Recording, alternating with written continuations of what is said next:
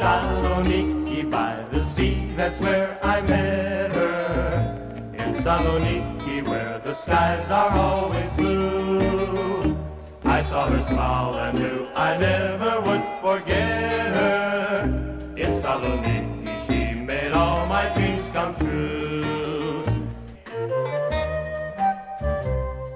Τα κλισέ περί ερωτικής πόλης, τα οποία οι περισσότεροι Θεσσαλονικείς μάλλον συχαινόμαστε, συντηρούνται εδώ και πολύ πολύ καιρό. Από ελληνικές ταινίες, στις οποίες ο Μπερμπάντης θα πήγαινε στη Θεσσαλονίκη δίθεν για δουλειές, ενώ ο σκοπός του ήταν να τις λιμπουρδίσει, από Αθηναίους συνήθως YouTubers που έρχονται Θεσσαλονίκη και αφηγούνται γλαφυρά το πώς τους φάνηκε, Μπαίνουμε, αριστερά είναι τα πριβέ. Τίγκα στο μουνί, τίγκα. Τίγκα ρε, κάτι χίλια γιαλουρονικά ιστορίες. από τα γραφεία συνοικεσίων, Βγάζει τα πιο όμορφα κορίτσια και θεωρείται η πιο ερωτική πόλη και δεν είναι τυχαίο αυτό. Βέβαια.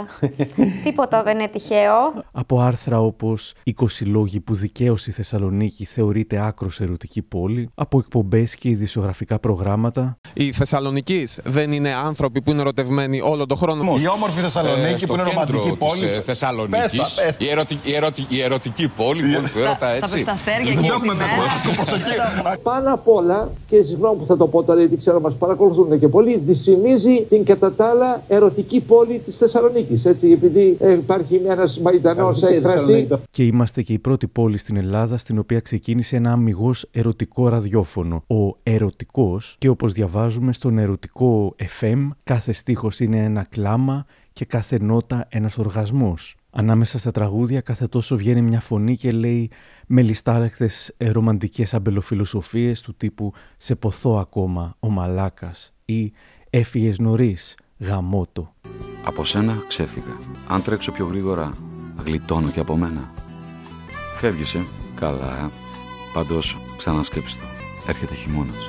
Εγώ δεν κατάλαβα τι με βρήκε. Και εσύ δεν κατάλαβες τι έχασε. Δικαίωμά σου να θες να με προσπεράσεις. Προσπάθησε τουλάχιστον να μην με τσαλαπατήσεις. Από τότε που σε θυμάμαι, πάντα κυνηγούσες το όνειρο και όταν το έφτασες, δεν το άγγιξες όπως του άξιζε. Το τσαλάκωσες. Με τσαλάκωσες. Έφυγε. Έφυγα. Ερωτικός. Περήφανα στα FM.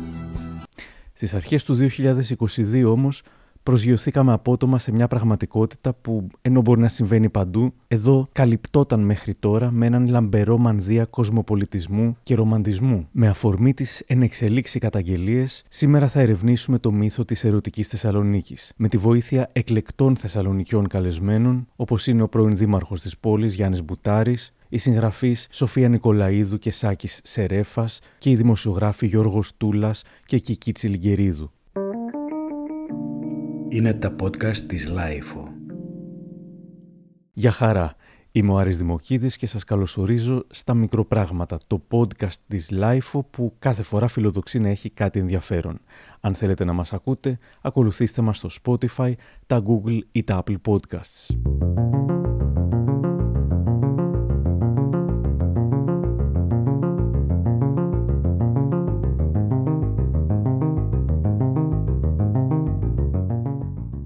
Ιανουάριο του 2022 η ματιά μου έπεσε στο πρωτοσέλιδο μιας εφημερίδας που έγραφε «Σκάνδαλο πρώτου μεγέθους με τα ανώμαλα πάρτι βιασμών πλουσίων και διασύμων στη Θεσσαλονίκη. Έκαναν την συμπρωτεύουσα ένα απέραντο μπουρδέλο». Συγκλονίζουν οι αποκαλύψεις της νεαρής που καταγγέλει πως έπεσε θύμα ομαδικού βιασμού σε ξενοδοχείο της Θεσσαλονίκης την πρωτοχρονιά. Η Γεωργία βρήκε τη δύναμη να μιλήσει ανοιχτά και πλέον έχουν ξεκινήσει να ανοίγουν στόματα. Υπάρχει ένα, ένα κύκλωμα που προωθεί γυναίκες σε πάρτι κλπ. Καταθέτουν ότι βι- συγκεκριμένα ότι βιάστηκαν. Βιάστηκαν με τον ίδιο τρόπο, με... Με τον ίδιο τρόπο, ναι. Για κάτι τέτοιο δεν πρόκειται να συνενούσα ποτέ. Έτσι όπως σηκώθηκα, βλέπω κάτω το εσώρουχό μου. Δεν μπορούσα να το πιστέψω αυτό. Ερωτήματα πάντως προκαλεί η αναφορά της ότι ναι, μεν πήγε στο αστυνομικό τμήμα λίγες ώρες μετά. Στον ανακριτή την κάλεσαν 14 μέρες μετά. Η ιατροδικαστική εξέταση έγινε μετά από τρεις ημέρες. Αργούν πάρα πολύ οι εξετάσεις μου και ήδη μου τις καθυστέρησαν και στεναχωριέμαι πολύ για το λόγο που μου καθυστέρησαν τις εξετάσεις. Είναι η αφορμή ώστε να υπάρξουν καταγγελίες για οργανωμένο κύκλωμα μαστροπία στη συμπρωτεύουσα. Τούλα. Και με κοπέλες που έρχονται εδώ να σπουδάσουν και οι οποίες πηγαίνουν σε συγκεκριμένα μαγαζιά, επιχειρηματίες εντός εισαγωγικών επιχειρηματίες.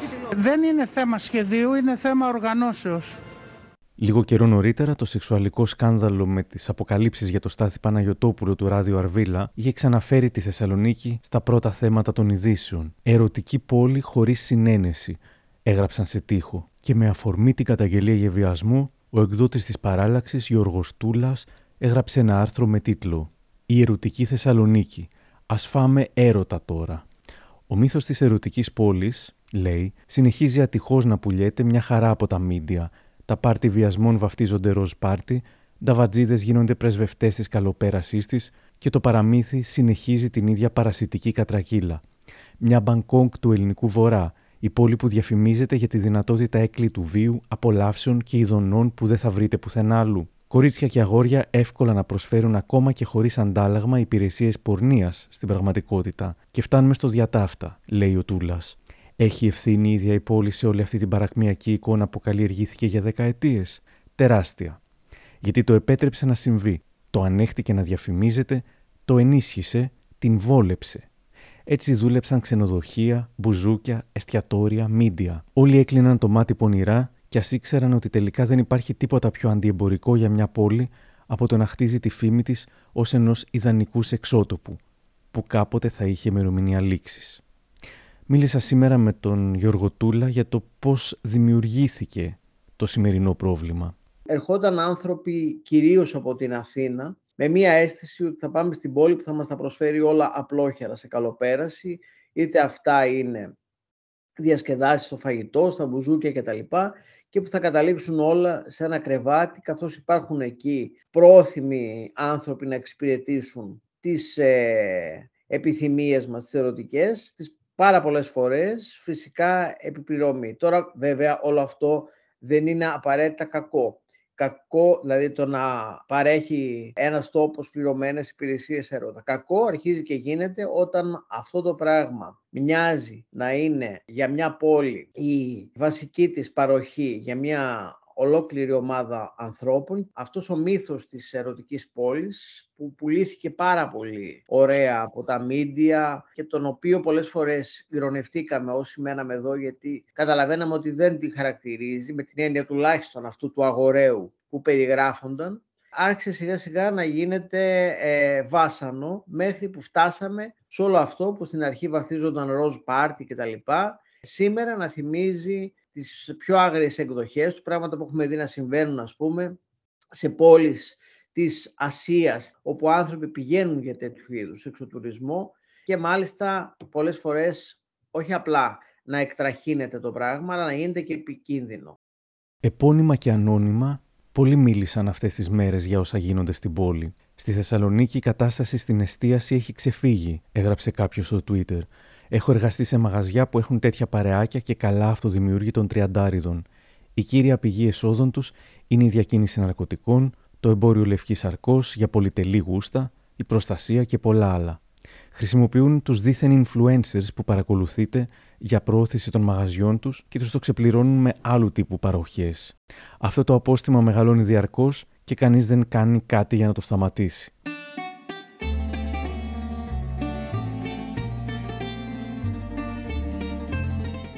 Από μικρός θεωρούσα πως το ερωτική Θεσσαλονίκη σχετιζόταν με το ρομαντισμό, με τα ηλιοβασιλέματα στην παραλία, την ωραία θέα από τα κάστρα. Ήμουν αρκετά μικρός και αφελής για να καταλάβω πως σε τεράστιο βαθμό δεν αφορά κάτι ρομαντικό, αλλά το σεξ, και όχι απλά το σεξ, αλλά το σεξ επί πληρωμή. Πάντως τον χαρακτηρισμό, που ειδικά τις τελευταίες δεκαετίες έγινε σαν το ανεπίσημο σλόγκαν της πόλης, δεν τον δώσαμε εμείς οι ίδιοι. Μίλησα σήμερα με την συγγραφέα Σοφία Νικολαίδου οι ίδιοι Θεσσαλονικείς με το κλισέ ερωτική Θεσσαλονίκη γελάμε έτσι, αυτό μεταξύ μας το ξέρουμε και το υπονομεύουμε. Κυκλοφόρησε και μετά εδραιώθηκε ως παντοδύναμο κλισέ, κυρίως τα αφιερώματα για τη Θεσσαλονίκη αθηναϊκών εντύπων. Δηλαδή οι Αθηναίοι ας πούμε, που έρχονταν στην πόλη για τη ΔΕΘ ή για τα φεστιβάλ ή για βόλτα, είχαν ένα φουσκωμένο φαντασιακό για την ερωτική πόλη και για αυτούς αυτό ήταν και το κλειδί, έτσι, έτσι διάβαζαν την πόλη και έτσι την ερμήνευαν και εντάξει, ίσως και την παρερμήνευαν. Από την άλλη μεριά, η ίδια η πόλη είχε πρόβλημα με αυτό το κλισέ, με αυτή τη ρετσινιά. Θεωρώ ότι θα φρόντιζε να την αποτινάξει. Δηλαδή και δικά μας έντυπα, έντυπα της Θεσσαλονίκης, από μία φάση και μετά και χρησιμοποίησαν αυτό το κλισέ και ουσιαστικά το, το έφτιαξαν ως brand name της πόλης. Ας δούμε λίγο τις ε, ελληνικές, δηλαδή Βέρεια η πόλη του Ραβανί, Γρεβενά η πόλη του Μανιταριού, έτσι Καστοριά η πρωτεύουσα της Γούνας και Θεσσαλονίκη η ερωτική πόλη. Γελάμε, αλλά ο άλλος έρχεται με αυτό στο κεφάλι του. Κάτι άλλο που δεν είχα συνειδητοποιήσει και πολλοί Θεσσαλονικείς ακόμα ίσως να μην γνωρίζουν είναι πως δεν πρόκειται για κάποια μόδα των τελευταίων δεκαετιών, ούτε καν των τελευταίων αιώνων.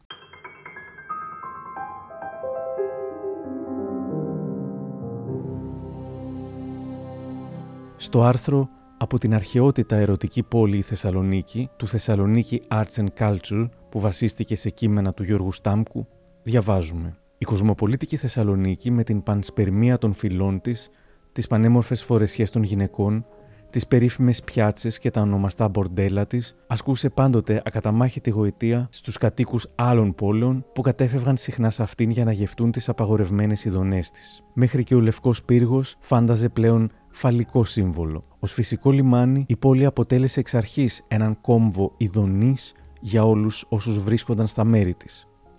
Οι Ρωμαίοι έφτιαξαν πολλά λουτρά και ναούς της Αφροδίτης, Όντως, κατά την αρχαιότητα είναι γνωστό πως υπήρχαν στην πόλη αρκετά ιερά της Αφροδίτης και κάποιων άλλων οργιαστικών θεοτήτων της Ανατολής. Ένα σχόλιο του Κωνσταντίνου Στεφανίδη. Ο τίτλος Ερωτική Θεσσαλονίκη δόθηκε στην πόλη ίσως λόγω και του περίφημου αρχαίου ναού της Αφροδίτης στη σημερινή πλατεία Αντιγονιδών. Το συλλογικό ασυνείδητο μετέφερε τη βιωματική αλλά και αρχαίγονη σχέση της πόλης με τον ερωτισμό. Ποιος όμως Θεσσαλονικιός έχει πάρει πρέφα πω ο συγκεκριμένος αρχαίος ναός μπορούσε να σωθεί και καταπατήθηκε; Συνεχίζουμε από το άρθρο από την αρχαιότητα ερωτική πόλη. Η Θεσσαλονίκη ήταν ένας φημισμένος προορισμός για σεξουαλικό τουρισμό από την εποχή ακόμα της Οθωμανικής Αυτοκρατορίας.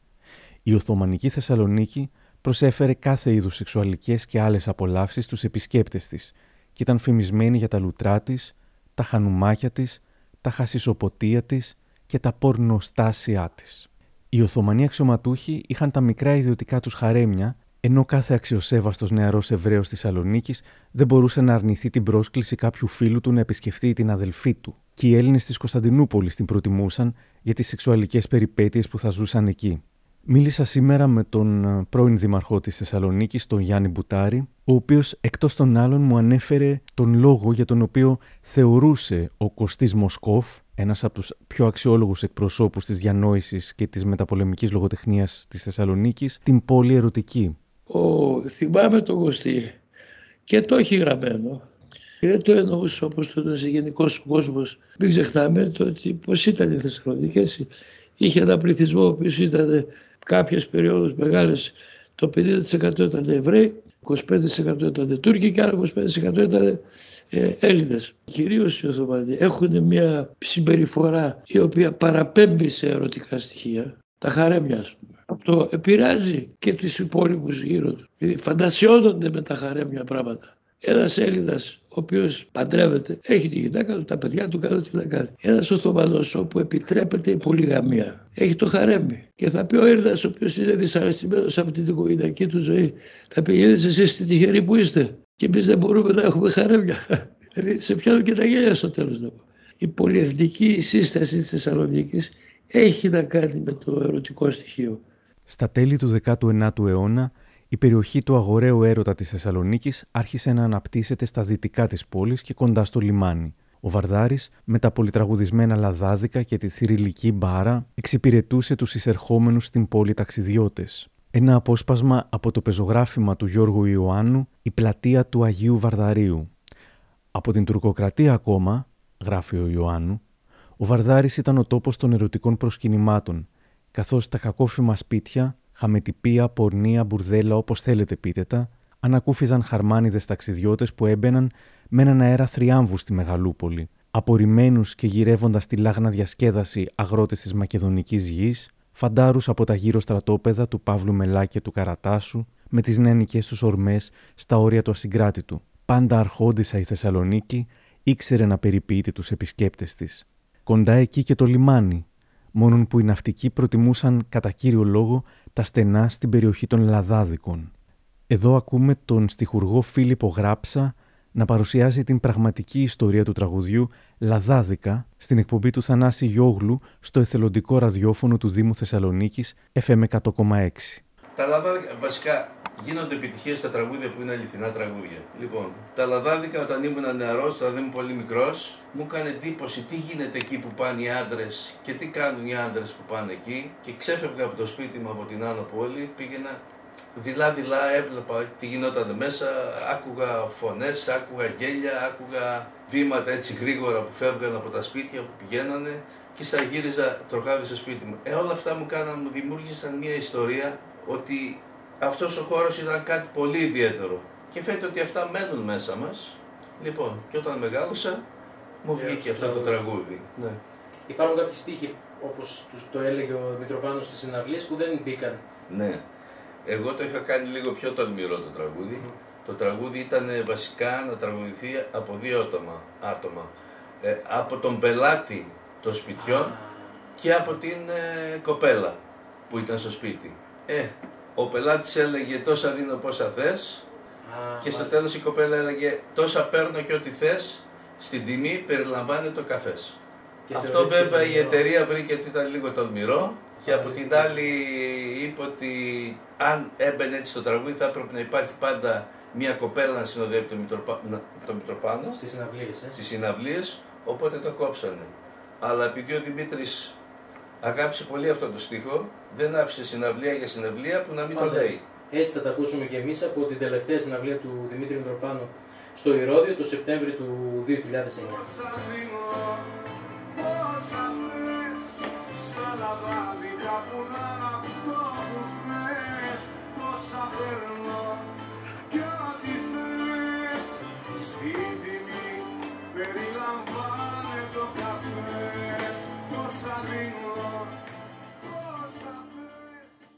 Προτού γκρεμίσουν τα τείχη, συνεχίζει ο Ιωάννου στο πεζογράφημά του «Η πλατεία του Αγίου Βαρδαρίου», η πλατεία δεν ήταν σχηματισμένη. Τα τείχη κατεβαίνοντας προς το λιμάνι έκοβαν το χώρο στη μέση σχεδόν. Έξω από τη χρυσή πύλη ήταν χάνια, αλευρόμιλοι, αγρικίες, ο απέραντος χώρος που στηνόταν η εμποροπανήγυρη, τα Δημήτρια, αλλά και έλλη πολλά. Από τα έλλη αυτά έλαβε το όνομά της και η περίφημη συνοικία Μπάρα, που πρώτα σκόρπιζε τις θέρμες, τους τετρατέους πυρετούς και τα βαθιά τους ρίγη, κι ύστερα, μετά την αποξήρανσή της, το κέφι, τον ξετραχυλισμό και τις αρρώστιες του έρωτα σε στρατούς και στόλους.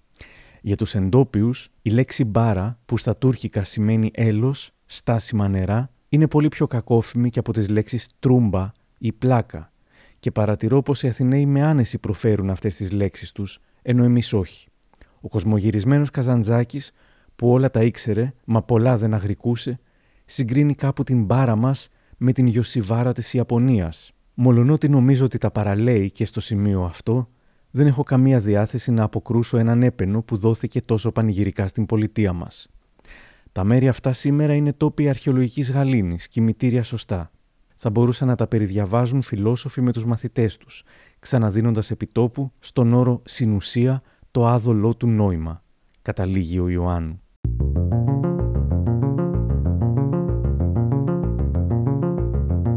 Η χρυσή εποχή της θρηλυκής μπάρας ήταν το 1916 με 1918, όταν η κοσμοπολίτικη στρατιά της Ανατολής, που αριθμούσε εκατοντάδες άνδρες του στρατηγού Σαράι, αποβιβάστηκε στη Θεσσαλονίκη, μου λέει ο Γιάννης Μπουτάρης. Η ερωτική Θεσσαλονίκη χρησιμοποιείται με μεγάλη συχνότητα γενικώς όταν περιγράφονται τη συμπρωτεύουσα άλλο ένα σύνδρομο κατωτερότητος που έχουμε στη Θεσσαλονίκη. Ότι είμαστε στην πρωτεύουσα και στη βασιλεύουσα. Τρίχες.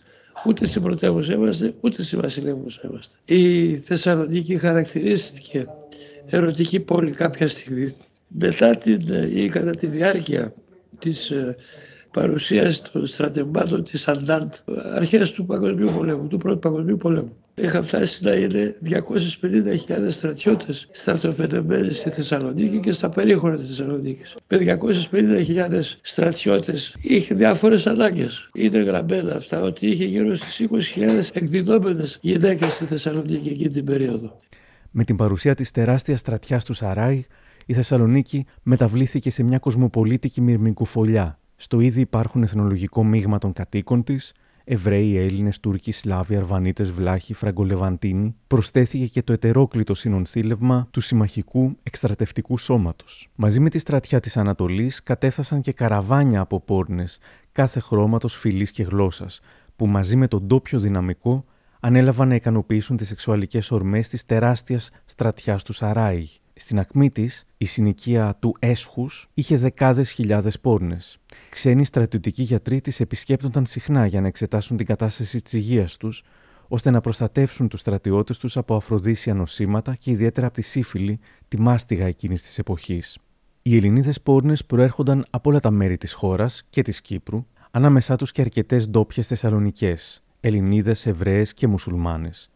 Μετά το τέλος του Πρώτου Παγκοσμίου Πολέμου, παρέμειναν στην Πάρα γύρω στις χίλιες πόρνες, στην οδό Αφροδίτης τα πορνεία καμαρούλες ήταν κοντά το ένα στο άλλο, σχεδόν όλα μονοόροφα. Εκεί οι περισσότερες είχαν και τον οικοκυριό τους. Κάποια καμαράκια είχαν επιπλέον μια μικρή κουζίνα. Στην πόρτα του κάθε ατομικού πορνίου καθόταν η μία και μοναδική εργάτρια του σεξ. Όταν η κοπέλα είχε πελάτη, τραβούσε την πόρτα. Θράψη έκαναν Ουγγαρέζες και Πολωνές πόρνες. Υψηλού επίπεδου θεωρούνταν επίσης οι Σμυρνιέ και οι Βολιώτισες. Υπήρχαν όμως και κανονικά σπίτια στην Πάρα. Ανάμεσα στις οικίες του πληρωμένου έρωτα ζούσαν και οικογένειες. Για την αποφυγή παρεξηγήσεων με ξαναμένους εραστές, η επιγραφή στην πόρτα ήταν σαφής.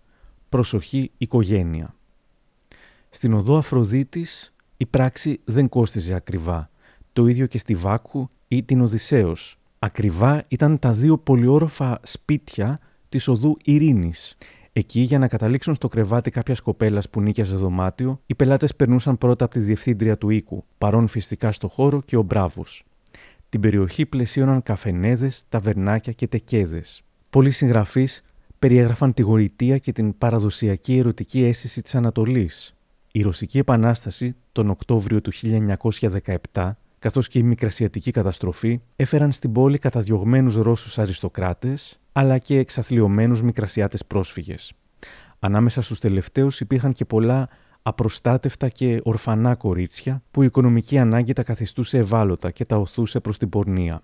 Οι πόρνες, στα τουρκικά ονομάζονταν και μικρές κυρίες ή χανουμάκια, ζούσαν κάτω από τη βία των ταβατζίδων τους και των πελατών τους. Κάποιες κατέληγαν το πρωί μεθυσμένες, ημίγυμνες, με μαυρισμένα μάτια και με το αίμα να κυλά από τη μύτη και τα δόντια τους. Σε μερικά ανωτέρου επίπεδου σπίτια, η πατρόνα ή η μαμά κανόνιζε τις τιμές και διαπραγματευόταν το εμπόρευμά της. Συχνά, μάλιστα, έστελνε και κοπέλες σε ιδιωτικές επισκέψεις σε σπίτια αριστοκρατών. Κάτι που μας θυμίζει ίσως τα σημερινά πριβέ πάρτι σε ακριβά ξενοδοχεία. Πολλές ήταν οι μαντάμ της εποχής που η φήμη τους απλώθηκε σε όλη την πόλη, όπως ήταν η μαντάμ Κλεοπάτρα, η Εβραία μαντάμ Ζιζέλ και η μαντάμ Δεδέ. Η τελευταία, που ήταν και νονά του παιδιού του αρχηγού της αστυνομίας, του Νίκου Μουσχουντή, διατηρούσε τον πορτέλο της στην οδό Αγγελάκη, σχεδόν αποκλειστικά με κορίτσια πρόσφυγες από τη Μικρά Ασία. Η ίδια διατηρούσε ένα δίκτυο πληροφοριοδοτών και έτσι πολύ γρήγορα κάθε πληροφορία για νέα πρόσωπα του υποκόσμου έφτανε στις αρχές. Ήταν γνωστές άλλωστε οι σχέσεις μεταξύ των επικεφαλής της αστυνομίας της Θεσσαλονίκης και του υποκόσμου.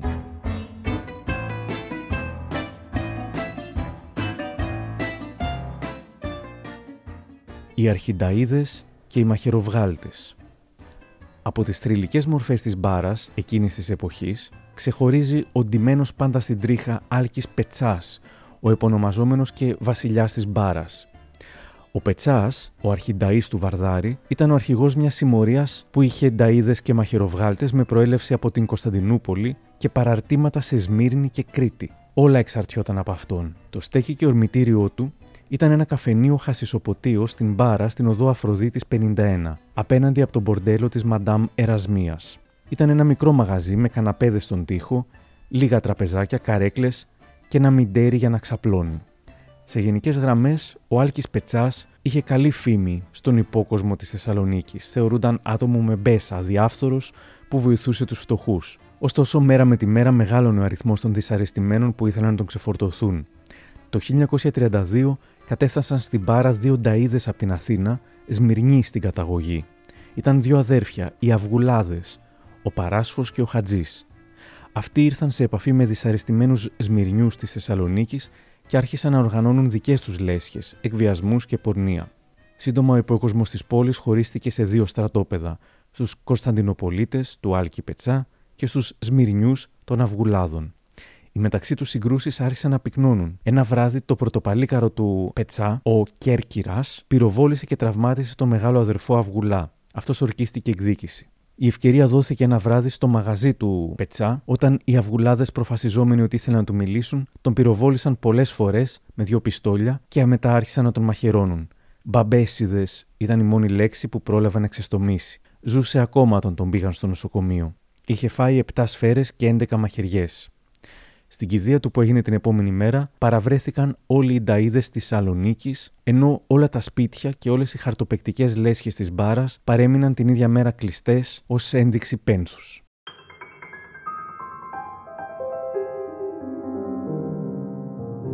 Αγαπητική και σωματέμπορη. Η πορνεία ήταν σημαντικό κομμάτι της οικονομίας της Θεσσαλονίκης του Μεσοπολέμου. Το 1928 υπήρχαν τουλάχιστον 48 πορνεία με επίσημη άδεια, αλλά και δεκάδες άλλα σπίτια που λειτουργούσαν παράνομα. Αφορμή για τις εκστρατείες εξυγίανσης της πόλης και εξουδετέρωση της αμαρτωλής μπάρας υπήρξαν διάφορα περιστατικά ορισμένων καλών και σεμνών κοριτσιών που εξωθήθηκαν από τους αγαπητικούς τους στην πορνεία. Είναι γνωστή από τις εφημερίδες της εποχής η περίπτωση της Χρυσούλα Σταφ, που διατηρούσε ερωτικές σχέσεις με τον Παναγιώτη Πιερίδη, που είχε υποσχεθεί ότι θα την παντρευτεί. Όμως η Χρυσούλα Ταφ δεν στάθηκε τυχερή. Σύντομα βρέθηκε να δουλεύει στο μπορντέλο μιας παλιάς φίλης και συνεταίρου του Πιερίδη, της Αγγέλας Μαχερά, γνωστής και ως το Μαχαίρι. Η Χρυσούλα κατάλαβε ότι ο καλός της την προόριζε για πόρνη, το έσκασε και κατήγγειλε το περιστατικό στην αστυνομία. Όπως έμαθε στη συνέχεια, δεν ήταν η πρώτη φορά που συνέβαινε κάτι τέτοιο. Το σύστημα αυτό απέδιδε και εφοδίαζε τα μπορντέλα της πόλης με φρέσχο κρέας. Το 1934 η εφημερίδα Μακεδονία ζητά την εξυγίανση της πόλης από την άσεμνη και καταραμένη πορνεία, λέγοντας πως άλλες πόλεις κατάφεραν ήδη να καθαρίσουν από αυτή την κατάρα. Την περίοδο του Δευτέρου Παγκοσμίου Πολέμου, ο νέος αρχινταή της Μπάρας ήταν ο Κέρκυρας, το αλωτινό πρωτοπαλίκαρο του Άλκη Πετσά. Ο Κέρκυρας, στην περίοδο της κατοχής, έγινε ταχματασφαλίτη και συνεργάτης των Γερμανών, Άνοιξε μάλιστα και μπουζουξίδικο για τους Μαυραγωρίτε. Ήταν οι μόνοι που είχαν τότε λεφτά και καλοπερνούσαν, όπου έπαιξε και ο Τσιτσάνης. Μετά το Δεύτερο Παγκόσμιο Πόλεμο, το Υπουργείο Δημοσίας Τάξης, η Εκκλησία αλλά και ο νεοσύστατος ΟΗΕ ζήτησαν να κλείσει η μπάρα, η ντροπή της Θεσσαλονίκης. Έξω από την μπάρα, τα περισσότερα μπορντέλα έκλεισαν το 49, εκτός από ορισμένα που παρέμειναν ανοιχτά για να εξυπηρετούν τις σεξουαλικές ανάγκες των στρατιωτών και των επισκεπτών της πόλης. Το 1951 τα περισσότερα σπίτια μέσα στην Πάρα κατέβασαν ρολά και ορισμένα από αυτά μετακόμισαν κοντά στην περιοχή του νέου σιδηροδρομικού σταθμού. Παρά τις διώξεις των αρχών, η πορνεία στη Θεσσαλονίκη συνεχίζει να υπάρχει underground και όταν κάποιο αμερικανικό πολεμικό σκάφος προσέγγιζε το λιμάνι της, όπως έγινε το 1952, ξαφνικά η παραλία και το κέντρο της πόλης γέμιζαν από γυναίκες σε εισαγωγικά αμφιβόλου και υπόπτου ηθικής, η περιοχή γύρω από την πλατεία Βαρδαρίου συνέχισε να εμπνέει τους ποιητές και συγγραφείς της πόλης που συνέβαλαν με τα γραπτά τους, ωρεοποιώντας πολλές φορές καταστάσεις που ήδη περιγράψαμε, στη φήμη της Θεσσαλονίκης ως ερωτικής πόλης. Στις μέρες μας, στις οδούς Βάκχου, Αφροδίτης, Οδυσσέως, τα κόκκινα φωτάκια σπανίζουν και οι επισκέπτες ολοένα και λιγόστευαν, αν και τελευταία η ροή έχει κάπως αυξηθεί εξαιτίας των ανδρών μεταναστών. Λίγους δρόμους πιο πέρα, τα ονομαστά λαδάδικα αναβαθμίστηκαν και μετατράπηκαν σε στέκια διασκέδασης της νεολαίας. Και η θρηλυκή μπάρα αργοσβήνει και ίσως κάποια στιγμή αναβαθμιστεί και αυτή και γίνει άλλη μια ατραξιόν για ξεστρατισμένους τουρίστες.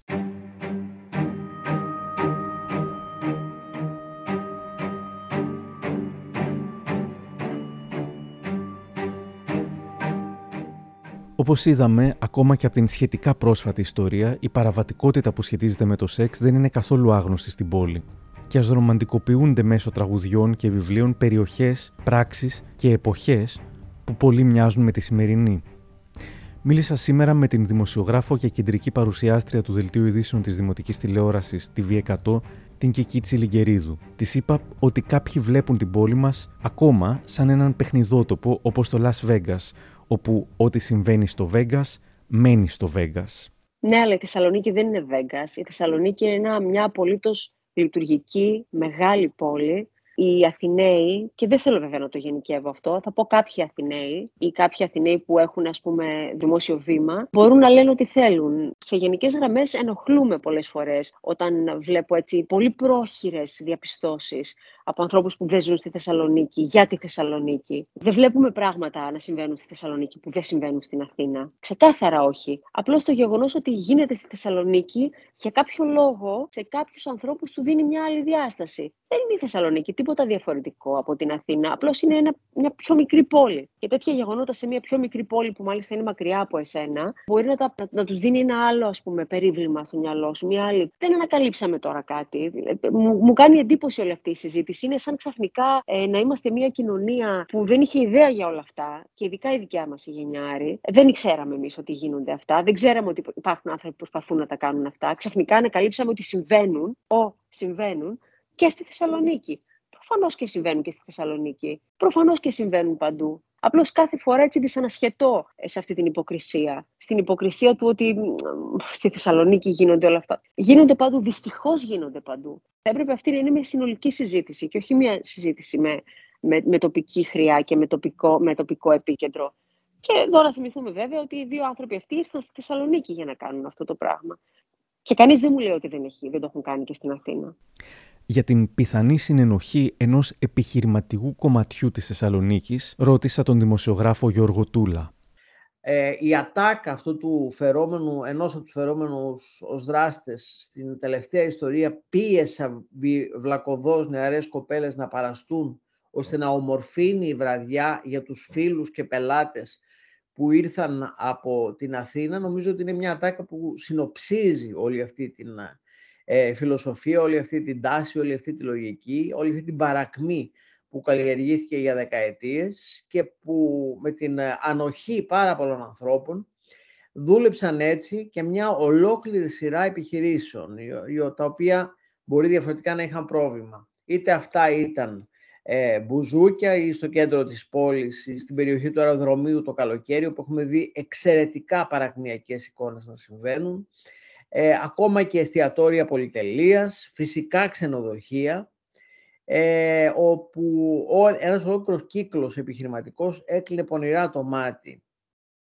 σε όλο αυτό το πράγμα και άφηνε να χτιστεί αυτή η φήμη ενός ιδανικούς εξώτοπου που τελικά αυτό ήταν και που κάποια στιγμή χρειάστηκε η ιστορία αυτής της 24χρονης κοπέλας για ε, να σπάσει αυτό το απόστημα και τόσο πάντων να βγει προς τα έξω ε, τι κρύβονταν πίσω από αυτό το λαμπερό μύθο της ερωτικής πόλης που τελικά ήταν κάτι πολύ παρακμιακό και πολύ άρρωστο που πάρα πολλοί άνθρωποι υποψιάζονταν και ακόμη περισσότεροι ανέχονταν.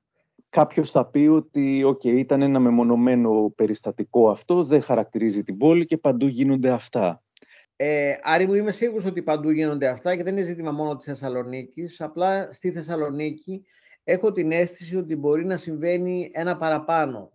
Εδώ όμως είναι εντοπισμένα. Εδώ αφορούν συγκεκριμένους ανθρώπους, αφορούν πια ανθρώπους με ονοματεπώνυμα, οι οποίοι μπορεί να κρύβονταν πίσω από αυτά. Υπάρχει ένα ολόκληρο κύκλωμα, το οποίο γνώριζαν, όπως λένε, πάρα πολλοί άνθρωποι και με το οποίο συνεργάζονταν και πάρα πολλοί άνθρωποι. Θέλω να σου πω χαρακτηριστικά ότι τις πρώτες μέρες που έσκασε αυτή η ιστορία, δέχτηκα ένα-δυο τηλεφωνήματα από γνωστούς μου, οι οποίοι εργάζονται δεκαετίες στον χώρο της νύχτας και οι οποίοι προσπάθησαν να με πείσουν εξ αρχής, γνωρίζοντας ότι μπορεί να έχουν σχέση με ανθρώπους που εμπλέκονται σε αυτή την ιστορία και δεν μιλώ μόνο για τους δράστες, αλλά και για παράπλευρο κόσμο, δηλαδή δημοσιοσχετίστες, εξυπηρετητές αυτών των καταστάσεων κλπ. Προσπάθησαν λοιπόν να μου πούνε ότι ξέρεις δεν είναι έτσι, η κοπέλα είναι πόρνη και η κοπέλα προσπαθεί να βγάλει χρήματα από αυτή την υπόθεση. Φυσικά έκοψα την κουβέντα εκείνη και όλα στη στιγμή. Τους εξήγησα ότι η εκδοχή τους δεν με αφορά και ότι ακόμα και στην περίπτωση μιας πόρνης,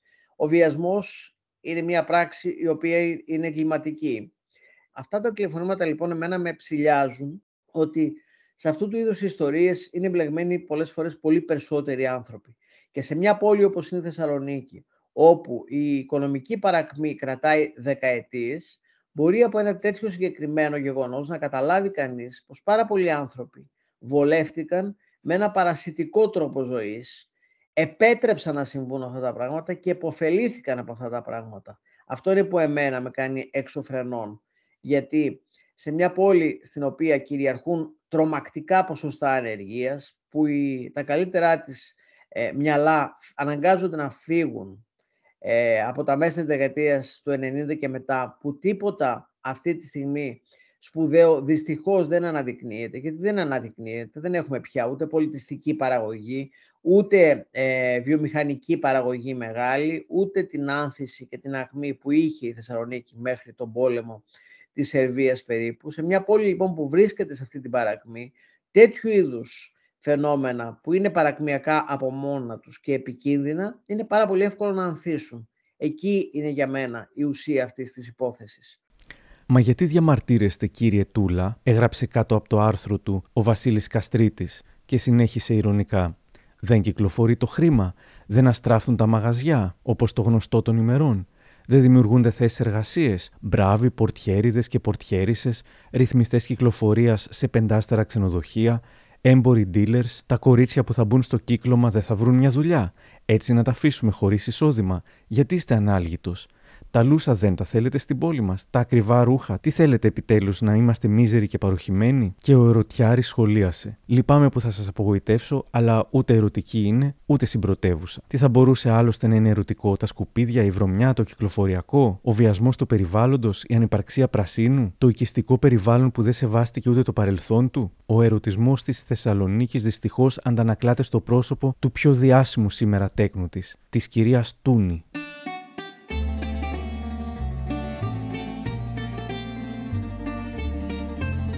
Υπάρχει βέβαια και ο κίνδυνος να καταδικαστεί συνολικά η διασκέδαση στη Θεσσαλονίκη. Με τον φόβο ενός νέου ηθικολογικού συντηρητισμού, η δημοσιογράφος Κική Λιγκερίδου πιστεύει πως δεν πρέπει να πάρει η μπάλα τους πάντες και τα πάντα. Η φήμη που έχει η Θεσσαλονίκη, τι, ως μια πόλη που έχει πολλά κέντρα διασκέδασης; Έχει και η παραλιακή της Αθήνας πολλά κέντρα διασκέδασης. Δεν νομίζω ότι έχουμε επιτρέψει κάτι. Τα ροζ πάρτι, περσέ και τα μπουζούκια δεν είναι κάτι κακό όταν όλα γίνονται νόμιμα, δηλαδή όταν οι άνθρωποι που συμμετέχουν σε αυτά είναι ενήλικες, ξέρουν τι τους γίνεται, πηγαίνουν με τη συνένεσή τους να κάνουν ό,τι θέλουν να κάνουν, δεν βρίσκω κάτι κακό σε αυτό. Όταν όλα γίνονται στο πλαίσιο του νόμου και όχι μιας ηθικολογίας, είμαστε ξαφνικά συντηρητικοί πολύ, μας ενοχλούν τα ροζ πάρτι, γιατί στο κεφάλι μας επάνω γίνονται. Δεν νομίζω. Αν θέλει κάποιος να κάνει ροζ πάρτι, ας κάνει όσα θέλει, αρκεί να γίνονται με τη συνένεση των συμμετεχόντων. Εμένα αυτό δεν με ενοχλεί καθόλου.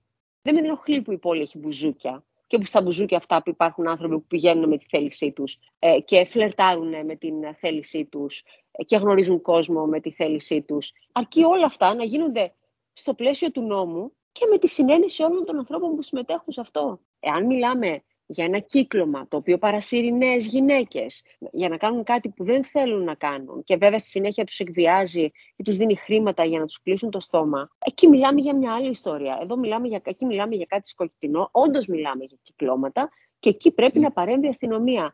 Και οι γυναίκες που κυκλοφορούν από το πρωί καλοντημένε και καλοβαμμένες. Η Διευθύντρια Επικοινωνίας και Δημοσίων Σχέσεων Γεωργία Δόδου είχε πει στο ΤΟΚ σχετικά με το αν οι γυναίκες της Θεσσαλονίκης είναι οι πιο προσεγμένες γυναίκες της Ελλάδας. Κλεισέ και αυτό, όπως και η ερωτική πόλη. Σίγουρα υπάρχουν προσεγμένες γυναίκες, αλλά το ίδιο συναντώ και στην Αθήνα και σε άλλες πόλεις. Όλα είναι θέμα αισθητικής προσέγγισης. Στη Θεσσαλονίκη προσωπικά με διαλύει, αισθητικά πάντα, να βλέπω υπερβολικό μακιγιάζ το πρωί, πολύ στολισμό και πολύ μεγάλη προσπάθεια στον τίσιμο, γιατί έχει Θεσσαλονικές που το κάνουν. Μάλλον είναι στο DNA τους, τι να πω. Γενικά αντιπαθώ το τακτοποιημένο και σεταρισμένο στυλ. Επίσης στη Θεσσαλονίκη δεν θα δεις σχεδόν ποτέ Σάββατο μεσημέρι γυναίκα με φόρμες. Αυτό το χήμα μου λείπει από την πόλη. Θα ήθελα να είναι λίγο πιο χαλαρή εκεί, ενώ είναι σε άλλα που δεν πρέπει. Κάποιος μου είπε πως ίσως έχει μείνει από τις παλιότερες εποχές που οι γυναίκες έπρεπε να φαίνονται όμορφες, παστρικές και διαθέσιμες σχεδόν οποιαδήποτε ώρα. Αν και το να συγκρίνουμε τις ιερόδουλες του Πρώτου Παγκοσμίου Πολέμου με τα σημερινά καλοπισμένα κορίτσια είναι σαφώς παρατραβηγμένο. Ρώτησα και τη συγγραφέα Σοφία Νικολαίδου σχετικά. είναι κομμάτι του υπόλοιπου κλισέ που λέγαμε για την ερωτική Θεσσαλονίκη. Αντίστοιχα τα κλισέ Πατρινιά, Σεραία κτλ.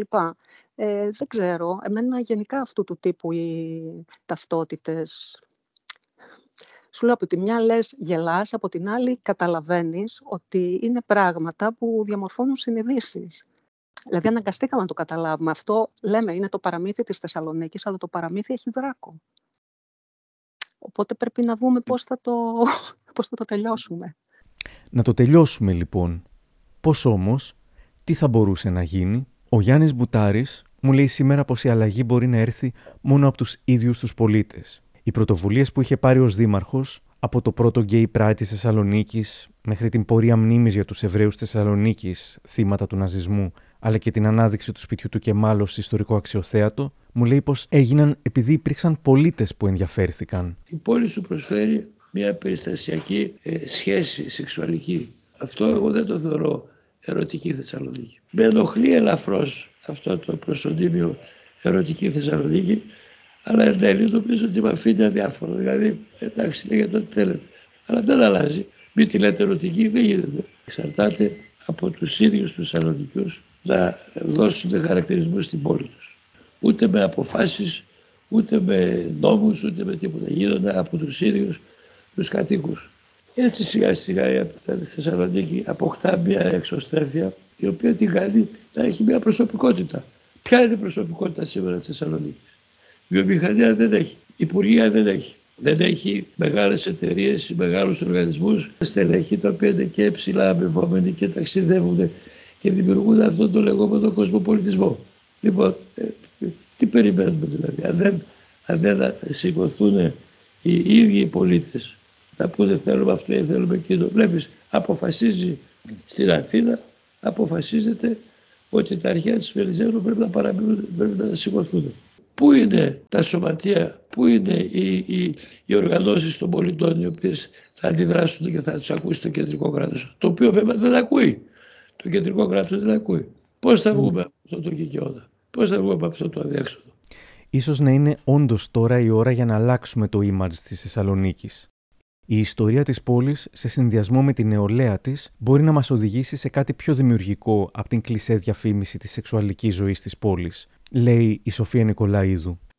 Τώρα πια αρχίσαμε σιγά σιγά να αντιλαμβανόμαστε ότι ο μύθος φτιάχνει ιστορία και ότι τα κλισέ διαμορφώνουν συνειδήσεις. Αν αυτό θέλαμε να κάνουμε ως πόλη, γιατί ξέρεις, το, και, και εμείς το εκμεταλλευτήκαμε ως κλισέ, το πετύχαμε. Ε, τώρα ίσως είναι η στιγμή να ξανασκεφτούμε για μένα και την, την ταυτότητα της πόλης. Ποια είναι η ταυτότητα της πόλης; Μια πιο σύγχρονη και μια πιο υποψιασμένη ταυτότητα για την πόλη. Πάντως κάτι λιγότερο, πώς να πω, ελαφρό και επιφανειακό και... Δηλαδή ε, υπάρχουν χίλια πράγματα σε αυτή την πόλη, είναι χίλια πράγματα.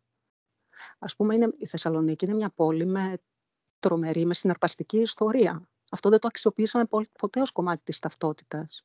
Είναι μια πόλη που είναι η νούμερο ένα φοιτητούπολη των Βαλκανίων. Δηλαδή αυτά είναι στοιχεία που τα ξέρουμε, αλλά δεν τα αξιοποιήσαμε ως κομμάτια μιας σύγχρονης ταυτότητας πόλης. Μείναμε σε αυτό. Ρώτησα και τον δημοσιογράφο Γιώργο Τούλα. Αν βγάλουμε το ερωτική από την πόλη, τι να βάλουμε στη θέση του; Νομίζω ότι είναι τόσο μεταβατική αυτή η εποχή που αυτή τη στιγμή δεν είμαι καθόλου σίγουρος ότι είναι ξεκάθαρη η εικόνα στο κάδρο τι είναι η Θεσσαλονίκη σήμερα; Σήμερα η Θεσσαλονίκη είναι στα δικά μου μάτια μια πόλη χαμένη, η οποία ψάχνει να βρει μια καινούρια ταυτότητα σε ένα μέλλον. Μια ταυτότητα την οποία αυτή τη στιγμή δεν είμαι καθόλου σίγουρος ότι είναι ε, ξεκάθαρο μπροστά της ότι μπορεί να τη δει για να εστιάσει κάπου. Είναι μια πολύ μπερδεμένη εποχή, ούτε ως τουριστικός προορισμός καν δεν μπορείς να πεις ότι είναι η πόλη τουριστική του μέλλοντος, γιατί βλέπω και κάποια ε, προσπάθεια πούμε, να παρουσιαστεί η Θεσσαλονίκη ως ο ιδανικός ε, τόπος τουρισμού, ότι είναι μια όμορφη πόλη. Δεν είναι καν μια όμορφη πόλη αυτή τη στιγμή η Θεσσαλονίκη. Είναι μια πόλη που έχει ε, κακές υποδομές, πάρα πάρα πολλά προβλήματα που δεν μπορεί ούτε καν να υποδεχθεί έναν τουρίστα που θα έρθει στο αεροδρόμιο γιατί μέχρι να φτάσει στο κέντρο της για να τη χαρεί ε, θα αντιμετωπίσει χιλιάδες προβλήματα. Μπορεί στο μέλλον να είναι μια ωραία τουριστική πόλη, αργεί όμως πολύ αυτή τη στιγμή. Αν λοιπόν με ρωτάς ποια είναι η ταυτότητα της Θεσσαλονίκης αυτή τη στιγμή, δεν μπορώ να σου απαντήσω. Δεν ξέρω ποια είναι η λέξη που μπορεί να αντικαταστήσει την ερωτική πόλη.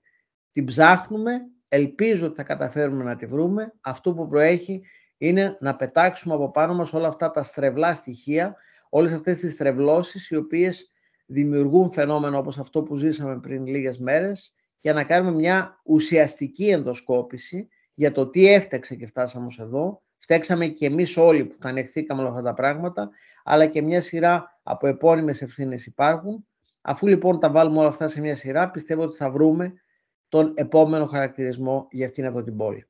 Ενδεχομένως θα ήταν ωραίο να γίνει η ρομαντική πόλη, αλλά το ρομαντική να το εννοούμε κυριολεκτικά και να μην είναι εφημισμός του πληρωμένου σεξ. Μια ενδιαφέρουσα ιδέα διάβασα στο Ότο Τρίτη από όλα τα πιθανά μέσα που λέει πως στη Θεσσαλονίκη αξίζει να πάνε όλα τα ήδη ερωτευμένα ζευγάρια. Τα κάστρα της Άνω Πόλης με θέα όλο το θερμαϊκό, λέει, τα γραφικά στενά στα λαδάδικα, οι ατελείωτες βόλτες στην παραλία με φόντο το λευκό πύργο. Κάθε γωνιά της συμπρωτεύουσας κρύβει μια ιστορία και κάθε ζευγάρι που βρίσκεται εκεί φτιάχνει μια δική του, καινούρια, που θα μείνει χαραγμένη για πάντα στο μυαλό του. Το ταξίδι του μέλητος στη Θεσσαλονίκη θα είναι μια μοναδική εμπειρία την οποία θα αποζητάτε ξανά και ξανά.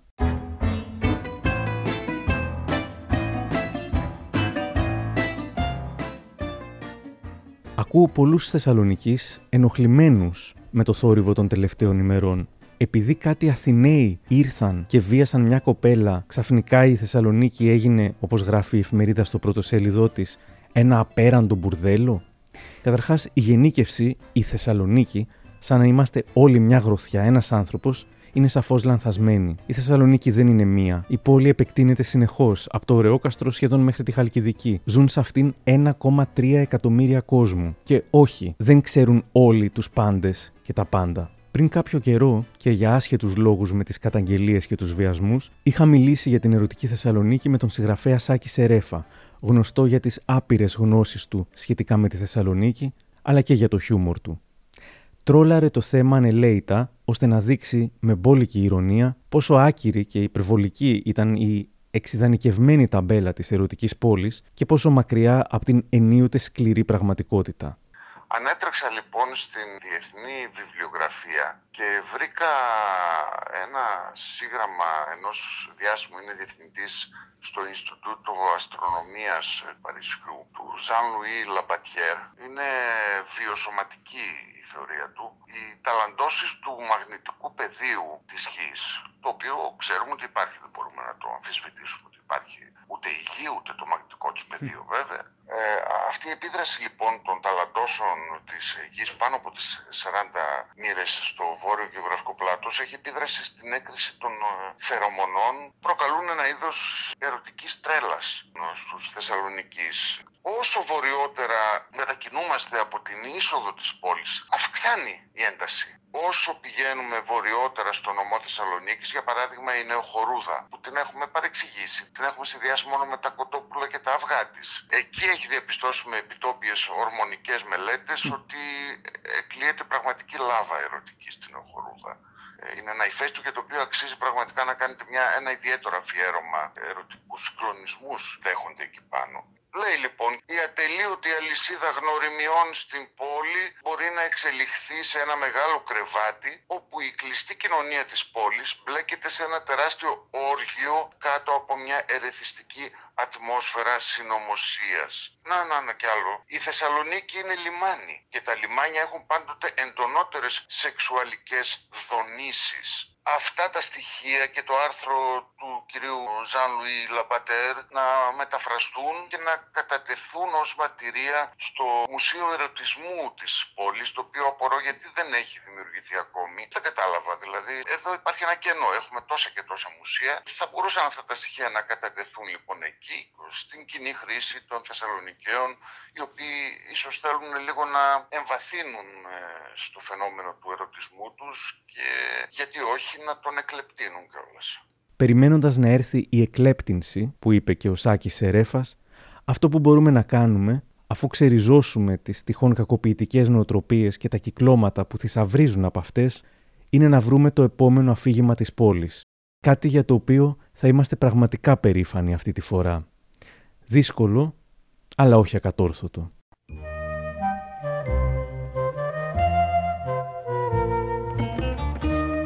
Κάπου εδώ τελειώσαμε. Αν θέλετε να μας ακούτε, ακολουθήστε τα μικροπράγματα στη Lifeo, στο Spotify, στα Google ή στα Apple Podcasts. Γεια χαρά! the skies are always blue. I saw her smile and knew I never would forget her. In Saloniki, she made all my dreams come true. In Saloniki, I found love and love was tender. She held me tight and every kiss meant sweet surrender. She was an angel, a disarming, charming, gay thing. How could I ever know